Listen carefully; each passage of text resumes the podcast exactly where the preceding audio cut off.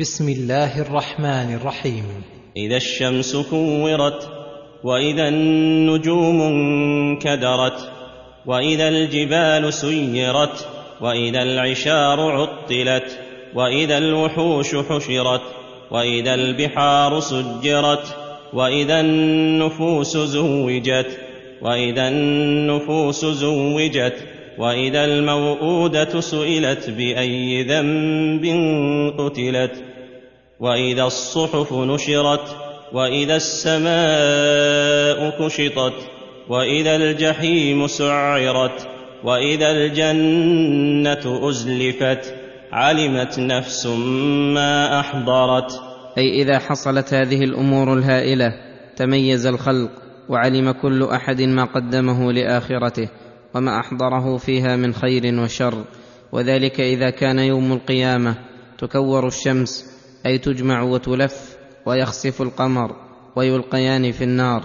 وإذا النجوم انكدرت أي تغيرت وتساقطت من أفلاكها. وإذا الجبال سيرت أي صارت كثيبا مهيلا ثم صارت كالعهن المنفوش ثم تغيرت وصارت هباء منبثا وسيرت عن أماكنها. وإذا العشار عطلت أي عطل الناس حينئذ نفائس أموالهم. التي كانوا يهتمون لها ويراعونها في جميع الأوقات فجاءهم ما يذهلهم عنها فنبه بالعشار وهي النوق التي تتبعها أولادها وهي أنفس أموال العرب إذ ذاك عندهم على ما هو في معناها من كل نفيس. وإذا الوحوش حشرت. أي جمعت ليوم القيامة ليقتص الله من بعضها لبعض ويرى العباد كمال عدله حتى إنه ليقتص من القرناء للجماء ثم يقول لها كوني ترابا. وإذا البحار سجرت أي أوقدت فصارت على عظمها نارا تتوقد.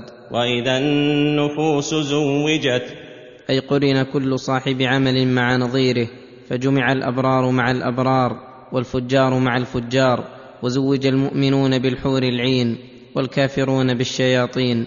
وهذا كقوله تعالى وسيق الذين كفروا إلى جهنم زمرا. وسيق الذين اتقوا ربهم إلى الجنة زمرا. احشروا الذين ظلموا وأزواجهم. وإذا الموءودة سئلت بأي ذنب قتلت.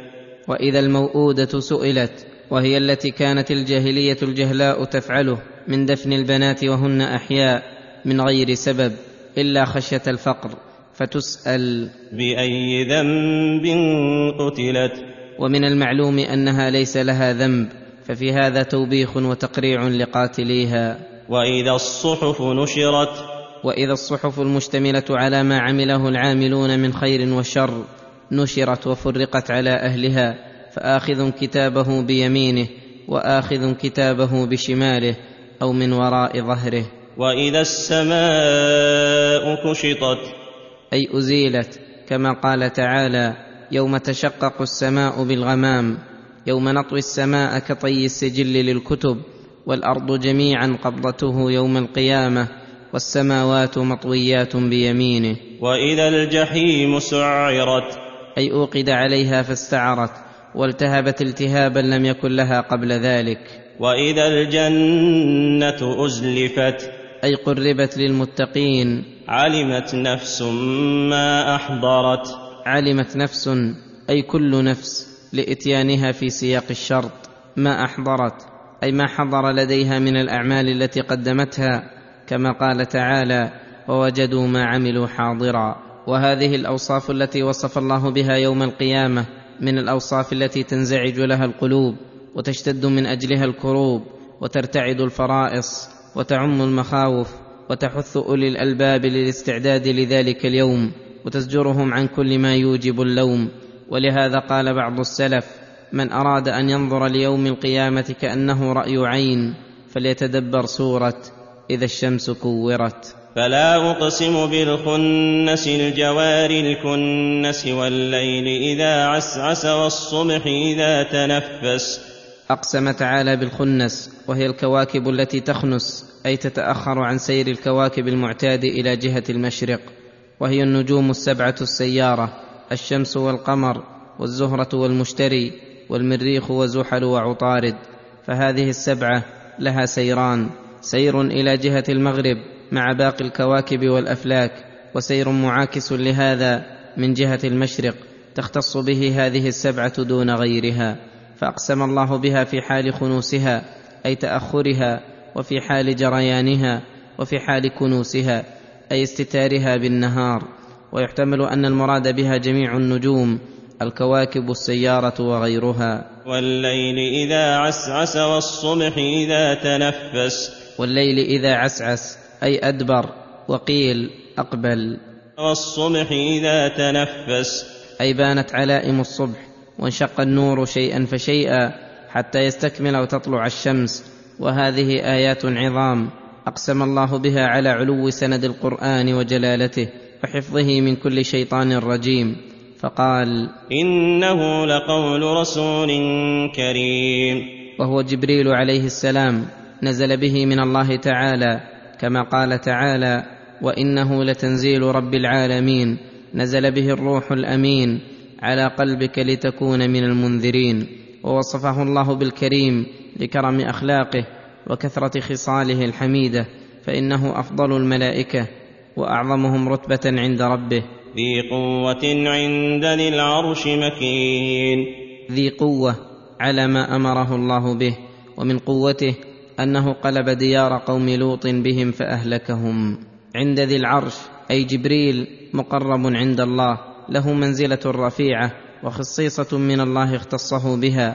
مكين أي له مكانة ومنزلة فوق منازل الملائكة كلهم. مطاع ثم أمين. مطاع ثم أي جبريل مطاع في الملأ الأعلى. لديه من الملائكة المقربين جنود نافذ فيهم أمره. مطاع رأيه. أمين أي ذو أمانة وقيام بما أمر به. لا يزيد ولا ينقص ولا يتعدى ما حد له. وهذا كله يدل على شرف القرآن عند الله تعالى فإنه بعث به هذا الملك الكريم الموصوف بتلك الصفات الكاملة والعادة أن الملوك لا ترسل الكريم عليها إلا في أهم المهمات وأشرف الرسائل. ولما ذكر فضل الرسول الملكي الذي جاء بالقرآن ذكر فضل الرسول البشري الذي نزل عليه القرآن ودعا إليه الناس. فقال وما صاحبكم بمجنون. وما صاحبكم وهو محمد صلى الله عليه وسلم بمجنون كما يقوله اعداؤه المكذبون برسالته. المتقولون عليه من الاقوال التي يريدون ان يطفئوا بها ما جاء به ما شاءوا وقدروا عليه. بل هو اكمل الناس عقلا واجزلهم رايا وأصدقهم لهجة. ولقد رآه بالأفق المبين. أي رأى محمد صلى الله عليه وسلم جبريل عليه السلام بالأفق البين الذي هو أعلى ما يلوح للبصر. وما هو على الغيب بضنين. أي وما هو على ما أوحاه الله إليه بمتهم يزيد فيه أو ينقص أو يكتم بعضه. بل هو صلى الله عليه وسلم أمين أهل السماء وأهل الأرض. الذي بلغ رسالات ربه البلاغ المبين فلم يشح بشيء منه عن غني ولا فقير ولا رئيس ولا مرؤوس ولا ذكر ولا أنثى ولا حضري ولا بدوي. ولذلك بعثه الله في أمة أمية جاهلة جهلاء فلم يمت صلى الله عليه وسلم حتى كانوا علماء ربانيين وأحبارا متفرسين. إليهم الغاية في العلوم وإليهم المنتهى في استخراج الدقائق والفهوم. وهم الأساتذة وغيرهم قصاراه أن يكون من تلاميذهم. وما هو بقول شيطان رجيم. لما ذكر جلالة كتابه وفضله بذكر الرسولين الكريمين اللذين وصل إلى الناس على أيديهما وأثنى الله عليهما بما أثنى دفع عنه كل آفة ونقص مما يقدح في صدقه فقال وما هو بقول شيطان رجيم. أي في غاية البعد عن الله وعن قربه. فأين تذهبون؟ أي كيف يخطر هذا ببالكم؟ وأين عزبت عنكم أذهانكم؟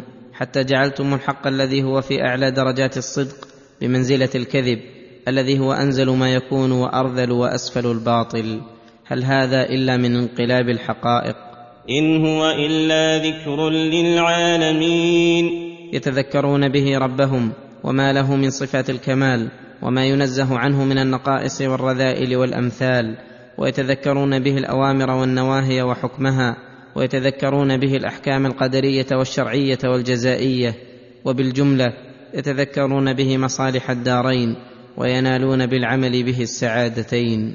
لمن شاء منكم أن يستقيم. بعدما تبين الرشد من الغي والهدى من الضلال. وما تشاءون الا ان يشاء الله رب العالمين اي فمشيئته نافذه لا يمكن ان تعارض أو تمانع وفي هذه الايه وامثالها رد على فرقتي القدريه النفاه والقدريه المجبره كما تقدم مثلها والله اعلم والحمد لله